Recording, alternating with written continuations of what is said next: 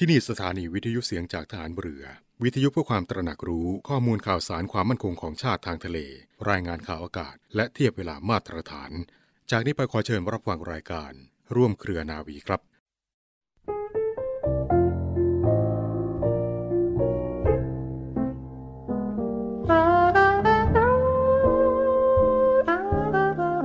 ผู้หนักแน่นในสัจจะจะพูดอย่างไรทำอย่างนั้น จึงได้รับความสำเร็จ พร้อมทั้งความศรัทธาเชื่อถือ และความยกย่องสรรเสริญจากคนทุกฝ่าย การพูดแล้วทำคือ พูดจริงทำจริง จึงเป็นปัจจัยสำคัญในการส่งเสริมเกียรติคุณของบุคคลให้เด่นชัด และสร้างเสริมความดี ความเจริญให้เกิดขึ้นแก่บุคคลและส่วนรวม พระบรมราโชวาท พระบาทสมเด็จพระบรมชนากาธิเบศร มหาภูมิพล อดุยเดชมหาราช บรมนาถบพิตรในพิธีพระราชทานปริญญาบัตรของจุฬาลงกรณ์มหาวิทยาลัย เมื่อวันที่ 10 กรกฎาคม 2540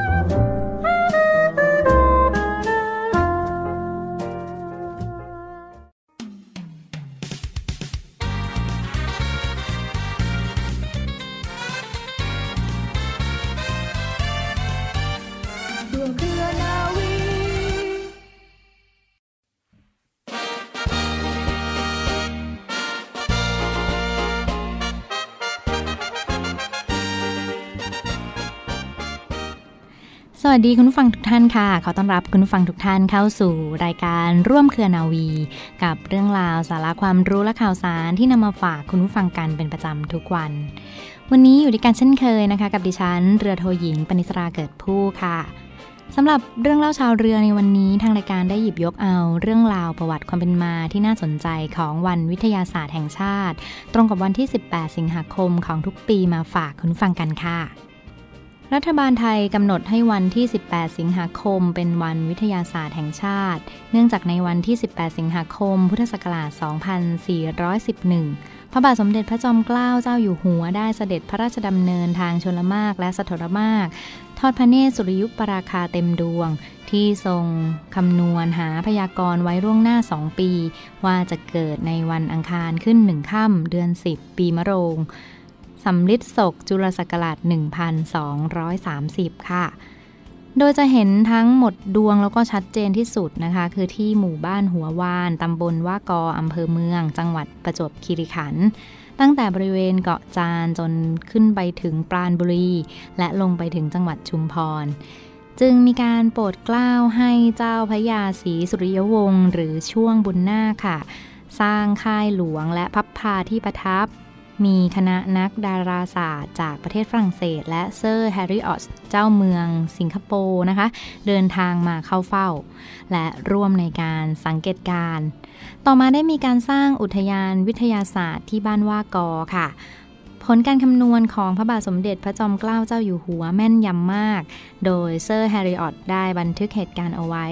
ซึ่งต่อมาหม่อมหลวงปิ่น มาลากุลก็ได้แปลเป็นภาษาไทยในงานว่ากอรำรึก ณท้องฟ้าจำลองกรุงเทพเมื่อพุทธศักราช 2518 ด้วยว่า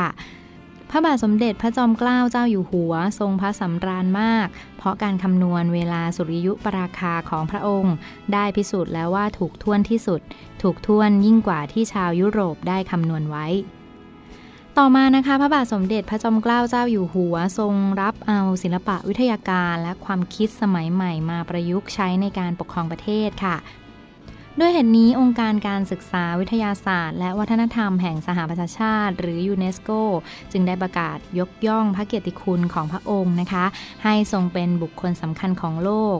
ด้วยพระราชกรณียกิจ และพระเกียรติคุณนานับประการ โดยเฉพาะพระราชกรณียกิจทางด้านดาราศาสตร์ค่ะ สมาคมวิทยาศาสตร์แห่งประเทศไทยในพระบรมราชูปถัมภ์โดยเฉพาะทางด้านดาราศาสตร์ ก็มีแนวคิดที่จะถือเอาวันที่ 18 สิงหาคม เป็นวันวิทยาศาสตร์ไทย ต่อมาวันที่ 14 เมษายน พุทธศักราช 2525 คณะรัฐมนตรีค่ะก็ได้มีมติเทิดพระเกียรติพระบาทสมเด็จพระจอมเกล้าเจ้าอยู่หัว ให้เป็นพระบิดาแห่งวิทยาศาสตร์ไทย พร้อมทั้งกำหนดให้วันที่ 18 สิงหาคม เป็นวันวิทยาศาสตร์แห่งชาติด้วย และเมื่อวันที่ 18 สิงหาคม พุทธศักราช 2511 นะคะ คุณผู้ฟัง ได้มีการจัดงานขึ้นเนื่องในโอกาสครบรอบ 100 ปีของเหตุการณ์ที่เกิดขึ้นค่ะนอกจากนี้นะคะเมื่อพุทธศักราช 2527 กระทรวงวิทยาศาสตร์และเทคโนโลยียังได้จัดงานสัปดาห์วิทยาศาสตร์แห่งชาติขึ้นเป็นครั้งแรก ระหว่างวันที่ 18 ถึง 24 สิงหาคม โดยได้รับความร่วมมือจากหน่วยงานราชการต่างๆ จนได้รับความสนใจจากทั้งภาครัฐ ภาคเอกชน และประชาชนทั่วไป ซึ่งทำให้คณะรัฐมนตรีได้เล็งเห็นความสำคัญ ดังนั้นเมื่อวันที่ 3 กันยายน 2528 ค่ะ คณะรัฐมนตรีจึงได้อนุมัติให้กระทรวงวิทยาศาสตร์และเทคโนโลยีดำเนินการในการจัดงานสัปดาห์วิทยาศาสตร์แห่งชาติเป็นประจำทุกปี ระหว่างวันที่ 18 ถึง 24 สิงหาคมค่ะ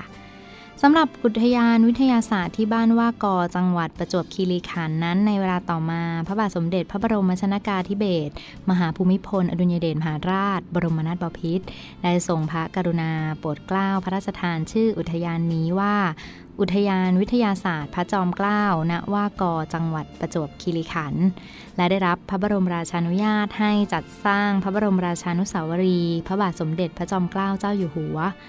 พระบรมรูปหล่อประทับนั่งบนพระเก้าอี้ ฉลองพระองค์เครื่องแบบฐานเรือ ชุดเดียวกันกับวันที่พระองค์ท่านเสด็จพระราชดำเนินมาบ้านว่ากอเพื่อเป็นการระลึกถึงวันวิทยาศาสตร์แห่งชาติด้วยค่ะ ในส่วนของพระราชกรณียกิจทางด้านดาราศาสตร์ของพระบาทสมเด็จพระจอมเกล้าเจ้าอยู่หัวนะคะ คุณผู้ฟัง พระบาทสมเด็จพระจอมเกล้าเจ้าอยู่หัวโปรดเกล้าให้สร้างหอดูดาวบนเขาวังในจังหวัดเพชรบุรีค่ะ เมื่อวันที่ 10 พฤษภาคม 2403 และพระราชทานนามว่าหอชัชวานเวียงชัย ซึ่งตลอดพระชนชีพของพระองค์ก็ได้เคยทอดพระเนตรดาวหาง 3 ดวง ก็คือ 1 ดาวหางฟูเกอร์กูสค่ะ เป็นดาวหางที่มีขนาดใหญ่และมีหางสองหาง ปรากฏในรัชสมัยของพระพุทธเลิศล่านภาลัยเมื่อพุทธศักราช 2355 2. นะคะดาวหางโดนาติค่ะ เป็นดาวหางที่มีขนาดใหญ่มาก นักดาราศาสตร์อิตาเลียนค้นพบในคืนวันที่ 2 มิถุนายน 2401 และคืนต่อๆมาจนถึงวันที่ 4 มีนาคม 2402 ชาวไทยจะสามารถมองเห็นด้วยตาเปล่าได้ในระหว่างเดือนกันยายนถึงตุลาคมค่ะและสุดท้ายนะคะ ดาวหางเทปบุสค่ะเป็นดาวหางที่มีขนาดใหญ่ มีหางยาวและสว่างกว่าดาวหางโดนาติ ปรากฏแก่สายตาชาวโลกระหว่างเดือนมิถุนายน ถึงกรกฎาคมปี 2404 ค่ะ เป็นดาวที่พระองค์ทรงสนพระราชหฤทัยอย่างมาก ถึงกับทรงได้คำนวณไว้ล่วงหน้าว่าจะปรากฏขึ้นเมื่อใด และได้ทรงออกประกาศเอาไว้ล่วงหน้ามิให้ประชาชนตื่นตระหนกค่ะทั้งนี้นะคะก็พราะพระองค์มีพระราชประสงค์มุ่งขจัดความเชื่อเกี่ยวกับเรื่องโชคลาง และทรงให้รัษฎรตั้งอยู่ในความไม่ประมาท เตรียมพร้อมที่จะเผชิญเหตุการณ์อย่างมีเหตุผลตามแบบวิทยาศาสตร์ค่ะ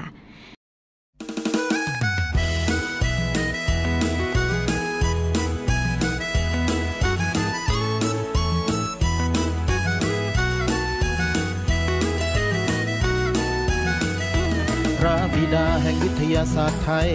เราทั้งหลายต่างจำได้ดี ผ่านมาแล้วตั้งร้อยกว่าปี ตรงกับวันที่ 18 สิงหา ทิ้งมงกุฎน้ำที่ได้มาต่างชาติต่างพากันยกย่องเทิดทูนพระศึกษาเรื่องดาราศาสตร์ พระเก่งกาจคณิตศาสตร์ชั้นสูงนำชาติไทยสู่ความเรืองรุ่งด้วยการคำนวณสุริยุปราคา ทรงปราดเรื่องศาสตร์ทุกวิชาพยากรณ์ล่วงหน้านานถึงสองปี ว่าอากอเมืองปร จวบคีรีขันธ์เป็นที่สำคัญมีวันสำคัญเกิดขึ้นตรงนี้เหล่าประชาใต้ร่มพระบารมี มารวมกันที่ตรงนี้เพื่อชมเหตุการณ์ครั้งประวัติศาสตร์ สมเด็จพระจอมเกล้าเจ้าอยู่หัว ประกาศไปทั่วจะเกิดฟ้ามัวตอนสิบเอ็ดโมง แล้วไม่นาน ฟ้าก็มืดลง เป็นไปอย่างเที่ยงตรงด้วยพระปรีชา พระบิดาแห่งวิทยาศาสตร์ไทย จดจำไว้จดจำให้ดี ศาสตร์ความรู้นั้นก็มากมีศึกษาดูสิแล้วจะพบทาง ทรงทำไว้ให้เป็นตัวอย่างเป็นแสงสว่างของวิทยาศาสตร์ไทย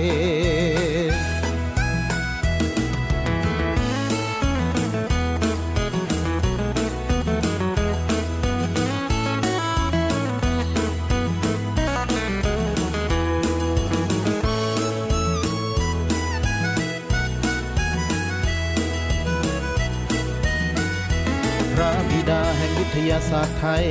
เราทั้งหลายต่างจำได้ดี ผ่านมาแล้วตั้งร้อยกว่าปี ตรงกับวันที่ 18 สิงหา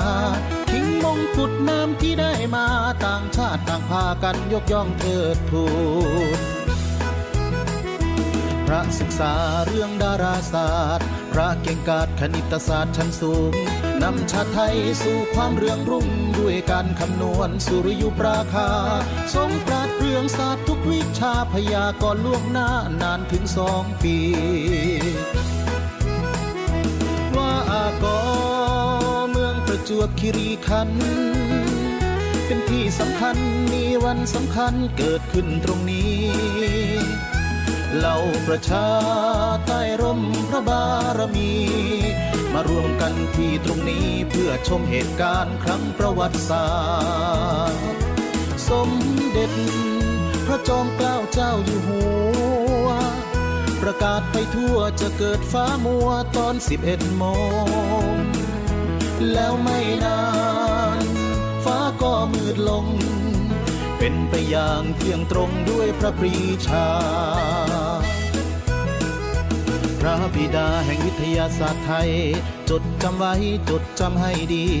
ศาสตร์ความรู้นั้นก็มากมีศึกษาดูสิแล้วจะพบทางทรงทำไว้ให้เป็นตัวอย่างเป็นแสงสว่างของวิทยาศาสตร์ไทย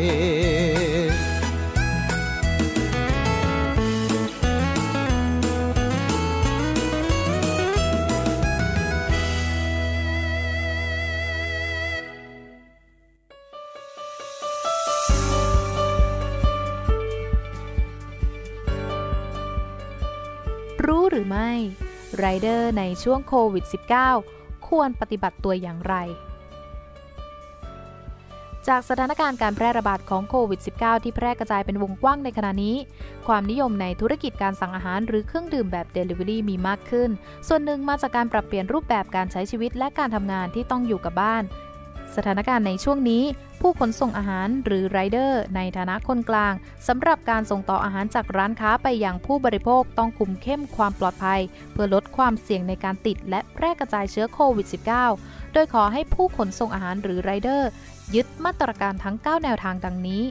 1. คัดกรองและประเมินตนเองผ่านแพลตฟอร์มไทย Stop COVID Plus และบันทึกข้อมูลของตนเอง หากมีอาการป่วยให้หยุดงานและไปพบแพทย์ทันที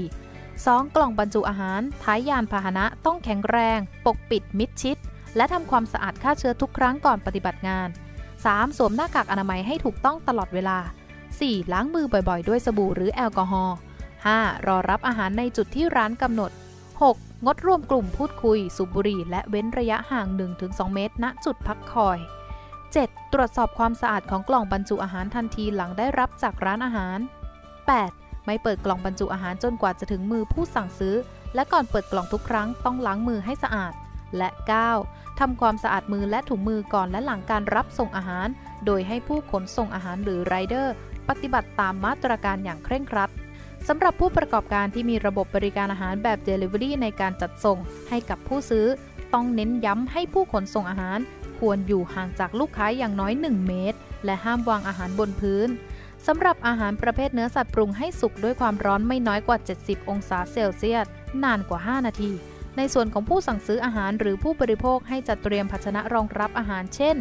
กล่องหรือโต๊ะแบบพับได้ และให้ยืนห่างจากผู้ขนส่งอาหารอย่างน้อย 1 เมตร หลังจากรับอาหารให้ล้างมือด้วยน้ำและสบู่ หรือใช้แอลกอฮอล์สำหรับทำความสะอาดมือ และควรจ่ายค่าบริการโดยวิธี e-payment หรือเตรียมเงินสดให้พอดีเพื่อหลีกเลี่ยงการสัมผัสเงินทอน ก็จะช่วยให้ปลอดภัย และลดความเสี่ยงโควิด -19 ได้ค่ะ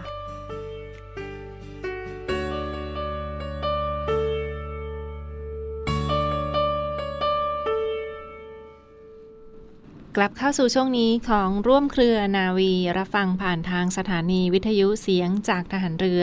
สทร 15 สถานี 21 ความถี่ ทั่วประเทศไทยนะคะ และช่องทางของเว็บไซต์ www.voiceofnavy.com เสียงจากทหารเรือพอดแคสต์และเสียงจากทหารเรือ Spotify ค่ะ หลากหลายช่องทางที่ยังคงอยู่เคียงข้างกับคุณฟังกันนะคะยังสามารถทักทายดีเจท่านต่างๆกันได้ ผ่านช่องทางของ Facebook Fanpage เสียงจากทหารเรือค่ะ มาที่เรื่องราวของโควิด -19 กันอย่างต่อเนื่องฟังคะในส่วนของวัคซีนป้องกันโควิด -19 มีอีกหนึ่งประเด็นที่น่าสนใจมาฝังฟังกันในวันนี้ มาดูกันว่าวัคซีนจากประเทศไทยค่ะ ก็มีผลิตที่ผ่านมาเช่นเดียวกันนะคะดูกันว่าวัคซีนจากประเทศไทยนั้นกำลังพัฒนาหรือว่าวิจัยคิดค้นไปถึงไหนกันแล้ว เรียกได้ว่าตั้งแต่กลางปี 2563 ที่ผ่านมาค่ะ ประเทศไทยทีมนักวิจัย คุณหมอ บุคลากรทางการแพทย์ ทุกท่านก็ได้ทุ่มเทแรงกายแรงใจทำงานแบบหามรุ่งหามค่ำเพื่อพัฒนาคิดค้นวัคซีนโควิด -19 สัญชาติไทยเพื่อคนไทยนะคะเพราะว่าตั้งแต่การระบาดที่ผ่านมาก็มีการนำเข้าวัคซีนจากต่างประเทศ รือว่าบางเจ้าที่ผลิตไม่ทันและส่งเข้ามาทำให้ประเทศไทย ได้รับวัคซีนล่าช้าต่างๆ เหล่านี้ด้วยก็เป็นผลที่คนไทยก็ไม่นิ่งนอนใจค่ะ ทั้งในส่วนของหน่วยงานต่างๆ ที่ได้ออกมาร่วมกันคิดค้นวัคซีน ทั้งประเภทวัคซีนเชื้อตายของมหาลัยมหิดลนะคะและวัคซีนของสำนักงานพัฒนาวิทยาศาสตร์และเทคโนโลยีแห่งชาติหรือว่า สวทช ค่ะ ทั้งหมดเขาก็เรียกได้ว่าผ่านขั้นตอนการทดลอง การวิเคราะห์ข้อมูลจนแน่ใจแล้วว่ามีประสิทธิภาพในการสร้างภูมิคุ้มกันโควิด -19 หรือว่าโควิด สายพันธุ์ใหม่ด้วยก็จะทยอยผลิตออกมานะคะประสิทธิผลที่มั่นใจได้เลยค่ะว่า ไม่แพ้วัคซีนต่างชาติหรือว่าชาติใดในโลกค่ะ มาดูกันว่าวัคซีนจากประเทศไทยนั้นไปถึงไหนแล้วค่ะ มีประเภทใดบ้าง ประเภทที่ 1 เป็น วัคซีนจุลาโควิด -19 นะคะ เริ่มต้นกันทดลองกันมาในตั้งแต่เดือนสิงหาคม 2564 ที่มีการฉีดจริงในมนุษย์นะทดลองกันมาแล้ว ประเภทนี้ค่ะคุณฟังคะเป็นวัคซีน mRNA นะคะผลิตจากชิ้นส่วนขนาดจิ๋วสารพันธุกรรมของเชื้อโควิด -19 นะคะซึ่งไม่มีการใช้ตัวเชื้อแต่อย่างใด ผลก็คือเมื่อร่างกายได้รับวัคซีนชิ้นนี้เข้าไปค่ะ จะทำให้โปรตีนที่เป็นส่วนปุ่มน้ำของไวรัสเกิดขึ้น กระตุ้นให้เกิดการสร้างภูมิคุ้มกันไว้ต่อสู้กับ ไวรัสได้ ซึ่งวัคซีนชนิด mRNA นี้ค่ะ จะทำให้ร่างกายสร้างโปรตีนเรียบร้อยแล้ว และไม่กี่วัน mRNA ก็จะสลายไปเอง โดยไม่มีการสะสมในร่างกายแต่อย่างใดที่ผ่านมาค่ะเขามีการทดลองทั้งในกลุ่มอาสาสมัครคุณฟังคะกลุ่มแรกเป็นกลุ่มอายุ 18-55 ปี ทดสอบไปแล้ว 36 คน กลุ่มที่ 2 อายุ 65-75 ปี ทดสอบไปแล้วอีก 36 คนเช่นเดียวกัน ซึ่งประสิทธิผลทั้ง 2 กลุ่มนั้นพบว่ามีประสิทธิภาพในปริมาณที่กระตุ้นภูมิคุ้มกันได้สูงในการทดสอบระยะที่ 2 นะคะ ซึ่งเขาก็จะเริ่มต้นฉีดในเดือนสิงหาคมเป็นต้นไปอีกครั้งหนึ่งค่ะ ก็จะมีการประชาสัมพันธ์ถึงผลการทดลอง จุดเด่นของวัคซีนโควิด -19 อีกประการหนึ่งนะเป็นวัคซีนของจุลาโควิด -19 ผลการทดสอบคือพบว่ามีความทนต่ออุณหภูมิ ในตู้เย็น 2-8 องศาเซลเซียส หรือว่าเก็บในตู้เย็นได้ 2-8 องศาเซลเซียส ได้นานถึง 3 เดือนค่ะ และถ้าเก็บในอุณหภูมิห้องหรือว่าประมาณ 25 องศาเซลเซียส ก็จะ เก็บได้นาน 2 อาทิตย์ด้วยกันนะคะเรียกได้ว่าเป็นจุดเด่นคือมันสามารถเก็บได้ง่ายกว่าวัคซีน mRNA โควิด -19 ยี่ห้ออื่น ๆ ที่ขายอยู่ในท้องตลาดในปัจจุบันนะคะนี่ก็เป็นความคืบหน้าของวัคซีนจุลาโควิด -19 ที่พัฒนาโดยศูนย์วิจัยวัคซีนคณะแพทยศาสตร์ จุฬาลงกรณ์มหาวิทยาลัยค่ะ วัคซีนชนิดถัดไปคุณฟังคะเป็นวัคซีนสัญชาติไทยจากบริษัท ใบยานะคะ ซึ่งเริ่มทดลองในอาสาสมัครตั้งแต่เดือนสิงหาคม 2564 เช่นเดียวกันค่ะ ซึ่งวัคซีนชื่อใบยาในครั้งนี้ค่ะ ก็มีผลในการรักษาโควิด -19 เช่นเดียวกันนะคะผลิตจากโมเลกุลโปรตีนพืชค่ะ คือใส่ยีนเข้าไปในพืช แล้วใช้กระบวนการผลิตของพืชทำให้โปรตีนนั้นมีความบริสุทธิ์ ไม่ก่อให้เกิดการแพ้นะคะ ที่สำคัญคือเคยใช้ในการรักษาโรคอีโบลามาแล้วฟังคะจุดเด่นของวัคซีนใบยาชนิดนี้ค่ะ คือวัคซีนนั้นผลิตมาจากพืช และเมื่อเกิดการกลายพันธุ์ของโควิด -19 ก็ยังสามารถมาพัฒนาหรือว่ามาทำเป็นรหัสพันธุกรรมของสายพันธุ์นั้นได้อย่างต่อเนื่องทำให้เราไม่ต้องไปเสียเวลานำเข้าวัคซีนจากต่างประเทศ หรือว่าเราพัฒนาขึ้นได้เองนั่นเองค่ะ วัคซีนถัดไปค่ะ เป็นของมหาลัยมหิดลนะคะ เป็นชนิดเชื้อตายเช่นเดียวกันนะคะโควิด -19 จากมหาลัยมหิดลก็เป็นวัคซีนชนิดเชื้อตายหรือว่า HXP GPOVAX นะคะ ก็ GPOVAX ค่ะ พัฒนาโดยคณะเวชศาสตร์เขตร้อนมหาวิทยาลัยมหิดลรายงานผลการทดลองว่ากำลังทดลองอยู่ในระยะที่ 3 จากกลุ่มอาสาสมัคร 10,000 คนค่ะ ก็เป็นอีกหนึ่งประเภทวัคซีนที่ผลิตโดยคนไทย มหาวิทยาลัยมหิดล วัคซีนประเภทสุดท้ายฟังค่ะจากประเทศไทยนะผลิตโดยสำนักงานพัฒนาวิทยาศาสตร์ และเทคโนโลยีแห่งชาติ หรือ สวทช ค่ะ วัคซีนสัญชาติไทยจาก สวทช อันนี้เขาทำออกมา 2 ชนิดด้วยกันนะคะ ซึ่งได้ได้ว่าเป็นโปรตีนที่สังเคราะห์ขึ้นมา ผลการวิจัยในเบื้องต้นก็นำไปฉีดในหนูทดลองเรียบร้อยแล้ว พบว่ายังไม่มีอาการข้างเคียงหรือว่ายังไม่มีการป่วยแต่อย่างใดค่ะ ปลอดภัยไม่มีปัญหานะคะ ในเรื่องของการกลายพันธุ์หรือว่าใด ๆ ก็ตามก็ยังอยู่ในการวิเคราะห์ทดลองต่อไปค่ะ นี่เป็นอีกหนึ่งเรื่องราวดีๆ ที่มาฝากฟังกันในช่วงนี้นะวัคซีนสัญชาติไทย ผลิตโดยคนไทยเพื่อคนไทยสู้ภัยกับโควิด -19 ค่ะ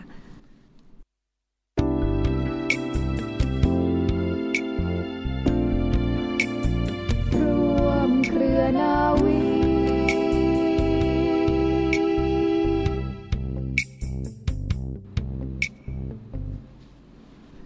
และมาปิดท้ายกันที่อีกหนึ่งข่าวสารภารกิจที่ฐานเรือยังคงอยู่เคียงข้างพี่น้องประชาชนนะคะ เรื่องราวที่ถือได้ว่าเป็นสถานการณ์การช่วยเหลือประชาชนไม่ว่าจะเป็นพื้นที่ของทัพเรือภาคที่ 2 พื้นที่ของชายฝั่งทะเลอ่าวไทยนะพื้นที่โซนภาคใต้ของประเทศไทย และในส่วนของทัพเรือภาคที่ 3 ที่ผ่านมาค่ะ เรียกได้ว่าบรรยากาศของการฝึกหรือการเตรียมความพร้อม เพื่อการช่วยเหลือผู้ประสบภัยทางทะเลนะคะฐานเรือโดยทัพเรือภาคที่ 2 ค่ะ มีการฝึกช่วยเหลือผู้ประสบภัยทางทะเลของชุดปฏิบัติการพิเศษกองเรือปฏิบัติการทัพเรือภาคที่ 2 และการฝึกขจัดคราบน้ำมันในทะเล ในพื้นที่รับผิดชอบของกองทัพเรือ บริเวณจังหวัดสงขลา เมื่อสัปดาห์ที่ผ่านมาค่ะ ในส่วนของกองทัพเรือโดยทัพเรือภาคที่ 2 ได้ทำการฝึกช่วยเหลือผู้ประสบภัยทางทะเลของชุดปฏิบัติการพิเศษ ทัพเรือภาคที่ 2 และมีการฝึกขจัดคราบน้ำมันในทะเล ในพื้นที่รับผิดชอบประจำปี 2564 บรรยากาศในครั้งนี้ค่ะไปกันที่ริมทะเลหาดชลาทัศตำบลบ่อยางอำเภอเมืองจังหวัดสงขลา วัตถุประสงค์ที่สำคัญของการฝึกในครั้งนี้เพื่อให้มีความรู้ความเชี่ยวชาญในการใช้เรือ ขจัดคราบน้ำมันทางทะเลนะคะ และมีการฝึกกำลังพลหันเรือให้มีความพร้อมในการใช้อุปกรณ์ในการขจัดคราบน้ำมันที่รั่วไหลในท้องทะเล ซึ่งจะรองรับทั้งภัยพิบัติจากธรรมชาติ หรือว่าภัยพิบัติจากการเดินเรือในครั้งนี้ได้ค่ะ นอกจากนี้ค่ะสำหรับบรรยากาศของการฝึกในครั้งนี้นะก็ยังสอดคล้องกับนโยบายของโควิด -19 หรือมีมาตรการป้องกันโควิด -19 กันอย่างเคร่งครัดนะคะ นี่ถือได้ว่าเป็นส่วนหนึ่งที่รวมด้วยช่วยกันค่ะดูแลรักษาสภาพแวดล้อมทางทะเลของไทย ให้มีความอุดมสมบูรณ์และยั่งยืนต่อไป บรรยากาศของการฝึกช่วยเหลือผู้ประสบภัยทางทะเล และการฝึกขจัดคราบน้ำมันในทะเล พื้นที่ของอ่าวไทยและบริเวณของทัพเรือภาคที่ 2 จังหวัดสงขลาที่ผ่านมาค่ะ